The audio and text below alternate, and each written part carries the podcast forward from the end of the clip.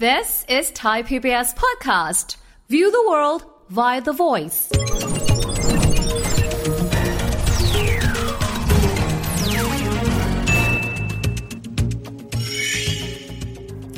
วัสดีครับ ยินดีต้อนรับเข้าสู่เศรษฐกิจติดบ้านนะครับ แล้ววันนี้กับเราสองคนผมวิทย์สิทธิเวคินนะครับ ผมวิชาญวัชราทิตครับ ตอนนี้ข่าวที่ถือว่าเป็นเอ่อประเด็นที่พูดคุยถึงกันค่อนข้างเยอะ คือการเนี่ยที่บอกว่าเศรษฐกิจบ้านเราไม่ค่อยดีเลย แต่พอกำไรแบงก์ออกมาบอกว่า sector banking บ้านเรานี้เนี่ยมีกำไรประมาณสักเป็นหลัก2แสนล้านบาท ซึ่งครับสูงที่สุดเป็นประวัติการณ์ก็เลยตั้งคำถามบอกว่า เอ๊ะการที่ธนาคารแห่งประเทศไทยคิดดอกเบี้ยค่อนข้างสูงในช่วงนี้ 2.5%จากการขึ้นมาในปีที่แล้วเนี่ยประมาณ 6 ครั้งด้วยกันนี้เนี่ย ตกลงแล้วทำไมไม่ทบทวนว่าดอกเบี้ยควรที่จะต่ำลงเพราะกำไรแบงก์สูงขนาดนี้ แต่เศรษฐกิจไม่ดีทบทวนกันหน่อยดีไหม อืมก็ต้องบอกว่ามันก็จะมีมุมมองของทางแบงก์ชาติ ที่เขาก็ล่าสุดก็ออกมาแถลงแล้วว่าแบบเหตุผลว่าทำไมไม่ลดดอกเบี้ยอะเดี๋ยวนี้เดี๋ยวเราจะเล่าให้ฟัง แต่สิ่งที่หลายคนมองว่า 2.2 แสนล้านบาทสำหรับกำไรนะ ตรงเนี้ยชาวบ้านในมุมชาวบ้านแล้วกันเนาะเขาก็มองว่าโหดอกเบี้ยก็สูง หนี้ครัวเรือนก็สูงเพราะแบงก์เนี่ยได้กำไรจากดอกเบี้ยของเราใช่ไหมประเด็นเนี้ยคุณกิติรัตน์นรนองก็คืออดีตรัฐมนตรีคลัง แล้วก็ทุกวันนี้เป็นที่ปรึกษาท่านนายกเนี่ยท่านก็ออกมาหูหูไฟลุกเลยว่าแบบ เอ้ย อันเนี้ยมันเป็นเรื่องของการผูกขาดหรือเปล่า อันนี้มันเป็นเรื่องที่จะต้องชี้แจงให้ได้ว่าทำไมคือเศรษฐกิจไทยไม่ดีแล้ว ธนาคารยังคงเติบโตได้ขนาดนี้ ในมุมมองของคนแบงค์เขาก็มองว่าจริง ๆ แล้วเนี่ยกำไรมันก็ไม่ได้เยอะขนาดนั้นนะ เมื่อหารเฉลี่ยออกมาเนี่ย 2.2 แสนล้าน ซึ่งมีการทยอยประกาศประกาศมา 2.2 แสนล้านสำหรับกำไร แต่อย่าลืมว่าเงินทุนหรือต้นทุนในการบริหารจัดการแบงก์หรือว่าที่เราลงทุนกันไปในอุตสาหกรรมเนี้ยมันถึง 2.7 ล้านล้านบาทอืมเมื่อเปรียบเทียบกันแล้วฮะกำไรประมาณสัก 8%เนี่ยอืมจริงๆนะถือว่าเป็นกำไรที่บางมากนะแล้วธุรกิจไหนก็ไม่มีใครเขาทำกันหรอก ซึ่งในมุมของคนแบงค์เนี่ยเขาก็มองว่าต้องให้ความเสี่ยงเขาด้วย เพราะอย่าลืมว่าการลงทุน ของธุรกิจธนาคารน่ะมันไม่ได้ลงทุนแค่หลักแสนหรือว่าหลักล้าน 2 ล้าน มาลงทุนทีมันลงทุนเป็น 10 ล้าน 20 ล้าน บางทีลงทุนเป็นร้อยล้าน ไหนจะค่ารักษาระบบไหนจะเรื่องของความเสี่ยงที่เขาต้องแบกรับ เพราะฉะนั้นกำไรเมื่อหารเฉลี่ยออกมาโอเค มันก็จะมีแบงก์ใหญ่อะที่เขาได้กำไรเยอะหน่อย แต่อย่าลืมว่ากำไรในแบงก์ที่มีขนาดเล็กลงมาเนี่ยบางทีเมื่อเปรียบเทียบเปอร์เซ็นต์การเติบโตอะมันแทบจะเท่าต้นทุนเลยอืมเพราะฉะนั้นภาพที่เรามองต้องดูว่าใคร ที่ได้กำไรเยอะอืมและกำไรเยอะของรายเนี้ยเขาได้เยอะเพราะอะไรอืมต้องไปเจาะลึกในโครงสร้าง และที่สำคัญก็คือว่า ธุรกิจแบงก์อะครับไม่ได้มีเพียงแค่กำไรจากเงินฝาก ซึ่งอันเนี้ยผมอาจจะต้องขอความรู้จากเฮีย เพราะว่าเฮียก็เคยอยู่ในวงการแบงก์มาก่อน ผมอยากรู้จริง ๆ ว่าแบงก์เขาทำกำไรกันยังไงครับ ริชาร์ดถามได้ดีมากเพราะครั้งแรกที่เฮียเข้าไปทำงานในธนาคารเฮียถามแบบโง่ที่สุดเลย บอกว่าครับโทษนะครับพี่ ธนาคารทำกำไรอย่างไร เราคิดแบบเด็กๆเนาะฮะก็คือว่าแบงก์ระดมเงินฝากมาครับจ่ายดอกเบี้ยนะครับจากนั้นแบงก์ก็เอาเงินของเรานี้เนี่ยแล้วก็ไปปล่อยกู้ครับก็เป็นดอกเบี้ยอีกก้อนหนึ่งนะครับอ่าส่วนต่างของดอกเบี้ยที่เขาให้กับผู้ฝากเงิน กับดอกเบี้ยที่เขาให้ไปแน่นอนว่า ดอกเบี้ยเงินเงินที่เขาปล่อยกู้เนี่ยต้องสูงกว่าดอกเบี้ยเงินฝากถูกไหมฮะครับอันเนี้ยเขาเรียกว่า net interest margin อืมก็คือส่วนต่างกันครับคิดแค่นั้น เรามองว่าแบงก์คือดอกเบี้ย ดอกเบี้ย ดอกเบี้ย ดอกเบี้ยอืมไม่ใช่นะครับครับปัจจัยกำไรหรือขาดทุนแบงก์มันไม่ได้ขึ้นอยู่กับแค่นั้น เขาแบ่งรายรับหลักๆ เลยออกเป็น 2 ขาด้วยกันนะครับที่เขาเรียกว่า NII Net Interest Income ครับรายได้ซึ่งมาจากดอกเบี้ย คือที่เมื่อกี้อืมบอกนะครับสมมติว่าดอกเบี้ยเนี่ยเงินปล่อยกู้สูง ดอกเบี้ยที่เป็นเงินฝากต่ครับำเขาก็กินส่วนตรงนั้น แล้วก็คูณด้วยเม็ดเงินปริมาณเข้าไปครับแต่ว่ายังมีอีกส่วนหนึ่งนะครับ ซึ่งถือได้ว่าไม่น้อยก็คือ non NII คือเงินได้หรือว่ารายรับที่มิได้มาจากส่วนต่างของดอกเบี้ยอ่างงแล้วแบงก์เขามาจากไหนวะ นั่นสิอะลองคิดดูบรรดาค่าธรรมเนียมอ๋อสมมุตินะอะมีค่าธรรมเนียมส่วนหนึ่ง อีกส่วนหนึ่งครับแบงก์เองมีเงินสดอยู่ครับบริหารจัดการเงินสด เช่น เอาไปลงทุนเฮ้ยลงทุนในทองคำ ลงทุนในอัตราแลกเปลี่ยน ครับอันนี้ไม่ได้เกี่ยวกับดอกเบี้ยนะครับ อืมสมมุติเขาเห็นว่าค่าเงินบาทอ่อน ดอลลาร์สูง ครับ ซื้อดอลลาร์ไว้ได้ส่วนต่างถูกไหมครับ ใช่ครับ forex บางทีเอาไปลงทุนในตลาดทุนอืมเช่น เขาก็จะมีเอ่อทีมที่เขาทำเป็น treasury คือบริหาร ดูปั๊บ ตลาดทุนอ๋อตลาดอินเดียปีที่แล้วน่าจะโตลงเงินเข้าไปอ่าปรากฏว่าได้ capital gain ก็คือผลต่างของตัวหุ้นก็ขึ้นมาไอ้นี่ไม่ได้เกี่ยวกับดอกเบี้ยเลยนะครับ นอกจากนี้สิ่งที่คุณยงพงษ์พาณิชย์พูดครับการที่บอกว่ามีกำไร 2 0 0แสนกว่าล้าน แต่ต้องไม่ลืมนะครับว่าเงินของเขาที่เอามาจากที่อื่นแล้วเอาไปปล่อยเนี่ยอ่ามันเป็นหลัก 2 ล้านล้านนะครับใช่ใช่สองล้านล้านตรงนั้นความเสี่ยงมีไหมมี เช่นเกิดว่าลูกค้ากู้ไปแล้วเกิดไม่ประสบความสำเร็จ เงินก้อนนั้นแทงศูนย์คนรับคือใครครับ แบงค์ก็คือแบงก์อีกอืมเพราะฉะนั้นการที่เราจะเอาสองภาพนี้มาทับซ้อนกันโดยตรงบอกว่าธนาคารแห่งประเทศไทยขึ้นดอกเบี้ยแล้วย้ำมันมีคำว่าดอกเบี้ยในสองคำนะครับดอกเบี้ยนโยบายอ่ามีมีความหมายว่าอันนี้ราคาประมาณนี้นะครับครับณต้องขึ้น แต่สมมุติว่ามีคนเดินทางมากู้ แล้วพูดบอกว่า ผมกู้เงินคุณ เอาไปทำธุรกิจ 50 ล้าน ที่ผ่านมาลูกค้าคนเนี้ยเรคคอร์ดดีตลอดเลยครับ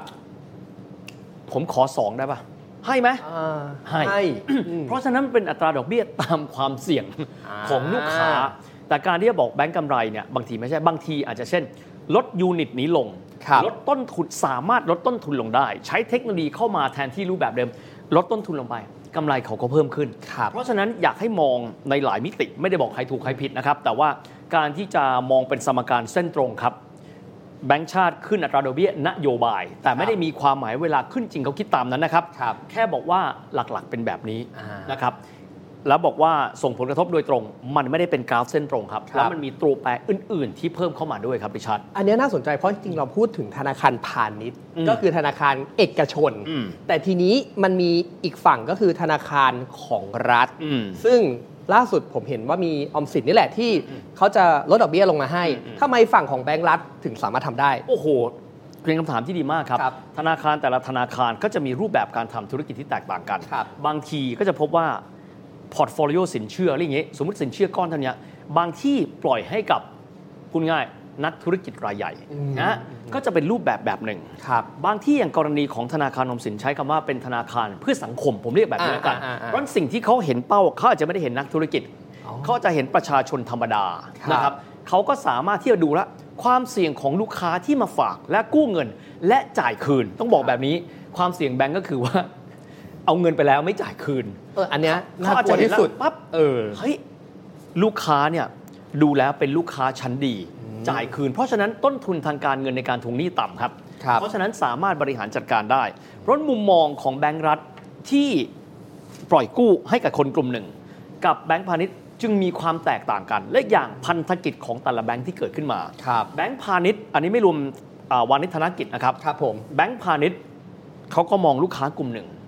ส่วนธนาคารที่เรียกกันว่า SFI ครับ Special Financial Institution ไม่ได้เกิดมาเพื่อผลกำไรสูงสุดอ๋อ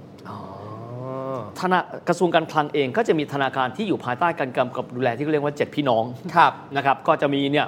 ออมสินใช่ไหมอ่าทกสทอสนะครับ Exim Bank แบบนี้ครับเป็นต้น ธนาคาร SME ก็จะมีพันธกิจที่แตกต่างกัน เพราะฉะนั้นเนี่ยเป้าหมายแต่ละธนาคารไม่เท่ากันครับนะครับแต่เวลาที่เราพูดถึงกำไรแบงก์เราพูดถึงแบงก์พาณิชย์ซึ่งต้องยอมรับว่าส่วนหนึ่งความสามารถในการที่จะหารายได้ที่มิใช่เกี่ยวข้องกับดอกเบี้ย ก็มีด้วยครับเพราะฉะนั้นการที่จะมองสมการชนกันเป๊ะเลยเอามาตรง ผมว่าอาจจะไม่ใช่ 100%อีกอย่างหนึ่งก็คือเรื่องของธุรกิจ เพราะตอนเนี้ยอะอย่างพวกเราเองก็เป็นคนที่ทำธุรกิจ สิ่งที่เราจะเจอคือโฟลทางการเงินมันไม่ค่อยเดิน แต่สิ่งที่รัฐพยายามที่จะสะท้อนก็คือว่าเราพยายามที่จะให้ผู้ประกอบการเข้าถึงสินเชื่อให้ได้มากที่สุดอืมแต่สิ่งที่แบงก์เองก็ค่อนข้างกังวลก็คือ คนที่ทำธุรกิจเองก็จะมีปัญหาเรื่องว่าเออบางทีมันมาแต่ตัวเลขแต่เงินมันไม่เข้าอืมอ่าซึ่งอันเนี้ยเองอะในในฐานะที่เราเองก็ทำธุรกิจเราก็จะเจอปัญหาเรื่องของการเข้าถึงสินเชื่อด้วยเช่นเดียวกัน ทีนี้ผมมีคำถามถามเฮียคำถามหนึ่งก็คือว่า พอเรามองในมิติว่า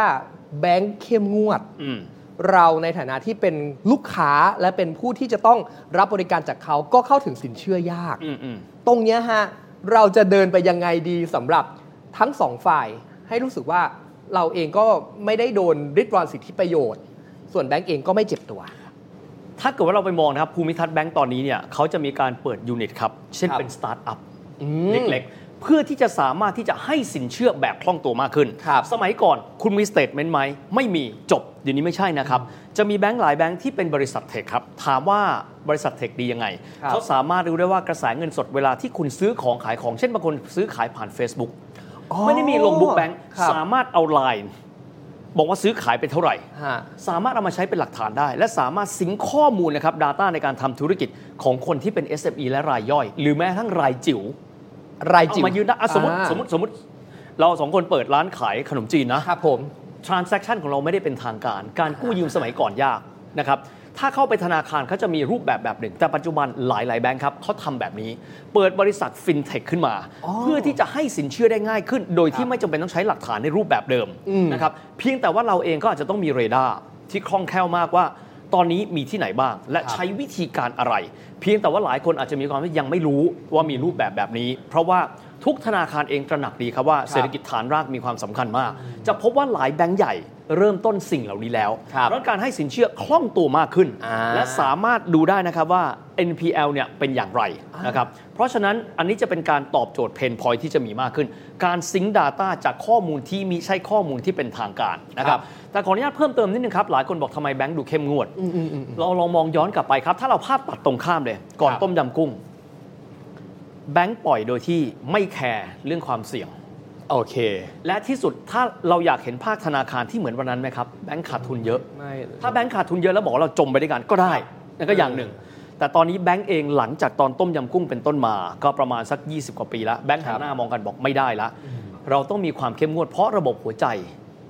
ของประเทศคือระบบการเงินสำคัญมากครับด้านหนึ่งหลายคนจะมองว่าอ่ากำไรมันสูง แต่ต้องยอมถ้าเรามีภาคธนาคารที่อ่อนแออืม เราก็เดินยากนะครับหนักเลยแต่แต่เพราะฉะนั้นจะอยากให้ดูว่าแบงก์อะครับ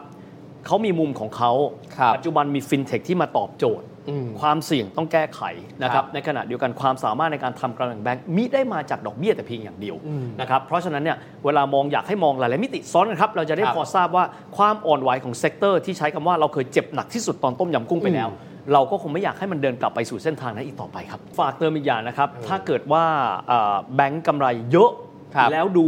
ดีมากนะครับให้ไปดูที่ไหนรู้ไหมครับ ที่ไหนฮะ เราไปดูราคาหุ้นสิครับถ้าหุ้นกลุ่มแบงค์เนี่ยไม่ได้วิ่งแบบบ้าคลั่งเท่ากันกับภาพที่เราเห็นว่าแบงค์มันครับดีเนี่ยหุ้นกลุ่มแบงค์ไทยก็ยังอยู่ในระนาบปกติอืมเคลื่อนใช่ตัวไปดีขึ้นนะครับแสดงให้เห็นว่าคนที่เป็นนักลงทุนเขามองแล้ว ว่าอันเนี้ยเป็นอัตราที่ไม่ได้ผิดแปลกไปกว่าปกติอืมอืมอืมนะครับเพราะถ้าเกิดว่าดูแล้ววันหนึ่งจะบูลลี่จะรัลลี่ขึ้นปั๊บเนี่ยหุ้นมันต้องขึ้นไปดักรอนะครับใช่แต่การที่หุ้นมันไม่ได้ขึ้นแบบแบบ กระทิงเนี่ยมันเป็นการบอกว่าเป็นภาพรวมที่บรรดานักวิเคราะห์ซึ่งแน่นอนว่าเงินลงทุนเขาเยอะมากครับเขามองแล้วว่าอ้อธุรกิจแบงก์ไทยดีขึ้นนะอืมแต่ไม่ได้มีความหมายว่าดีขึ้นจนกระทั่งว่าดูแล้วแบบกระฉูดอืมจนกระทั่งทุกคนต้องมาลงทุนนะเพราะฉะนั้นจะได้เห็นภาพแบบเป็นกลางว่า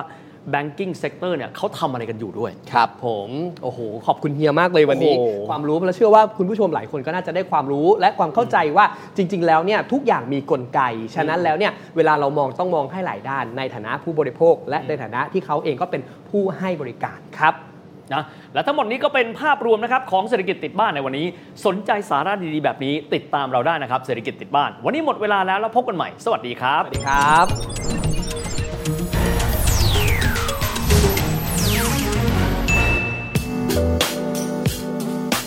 ติดตามรายการทางเว็บไซต์และแอปพลิเคชันของไทย PBS Podcast Spotify SoundCloud Google Podcast Apple Podcast และ YouTube Channel Thai PBS Podcast Thai PBS podcast. View the world via the voice.